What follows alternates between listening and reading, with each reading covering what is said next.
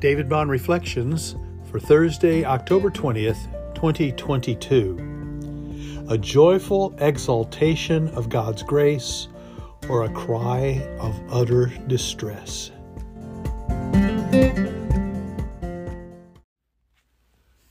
Second Thessalonians 1 1 to 12. Paul, Silvanus, and Timothy, to the church of the Thessalonians in God our Father and the Lord Jesus Christ.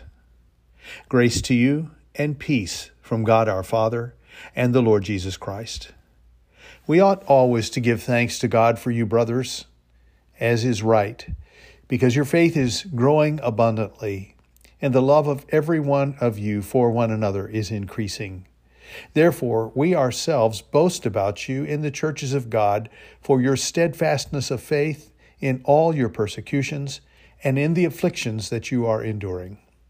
This is evidence of the righteous judgment of God, that you may be considered worthy of the kingdom of God for which you are also suffering, since indeed God considers it just to repay with affliction those who afflict you, and to grant relief to you who are afflicted, as well as to us when the Lord Jesus is revealed from heaven with his mighty angels in flaming fire, inflicting vengeance on those who do not know God and on those who do not obey the gospel of our Lord Jesus Christ.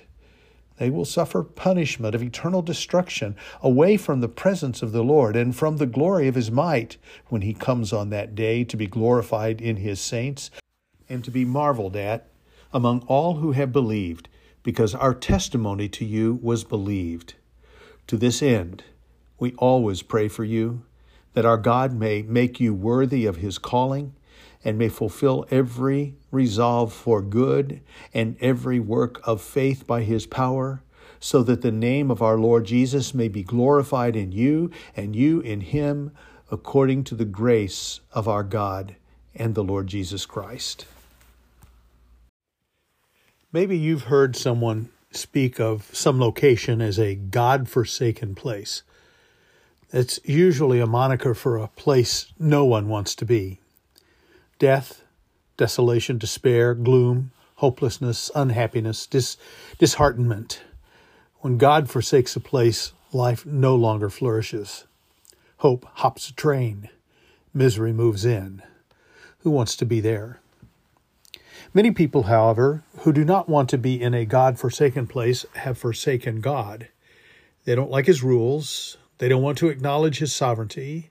They don't think they need his mercy, but they surely do want the benefits of his providential care, gracious kindness toward them in their hour of need, and the positive influence of justice and good order that God provides. Saddest of all, the most fundamental reality of hell is a God forsaken place, totally God forsaken. Chaos, godlessness, death, eternal despair, everlasting hopelessness, weeping, wailing, and gnashing of teeth. Since unbelievers do not want to be in a God forsaken place, they would surely not consign themselves to an eternity of such utter desolation.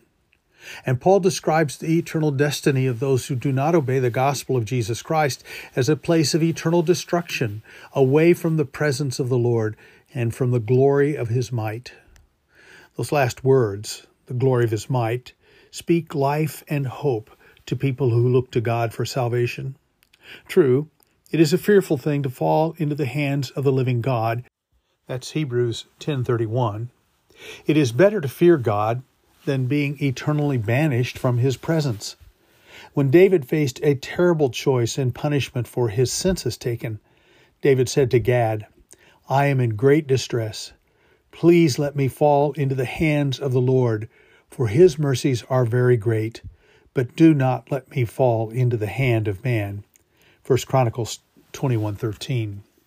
On another occasion Moses spoke to God in the threat of God's abandonment of Israel.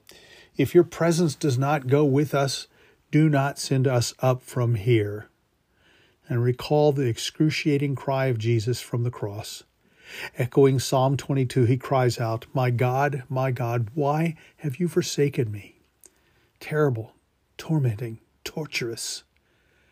And in our place, so we would not have to face that horrific, God forsaken experience. Ultimately, the name of Jesus Christ will be glorified. Every tongue in heaven and on earth and under the earth will confess that Jesus Christ is Lord to the glory of God. That's Philippians 2:11. Will it be a joyful exaltation of God's grace or a cry of utter duress? Thanks be to God who has called us to repentance and faith so that we can experience an eternity of His glorious and gracious presence. David Bond Reflections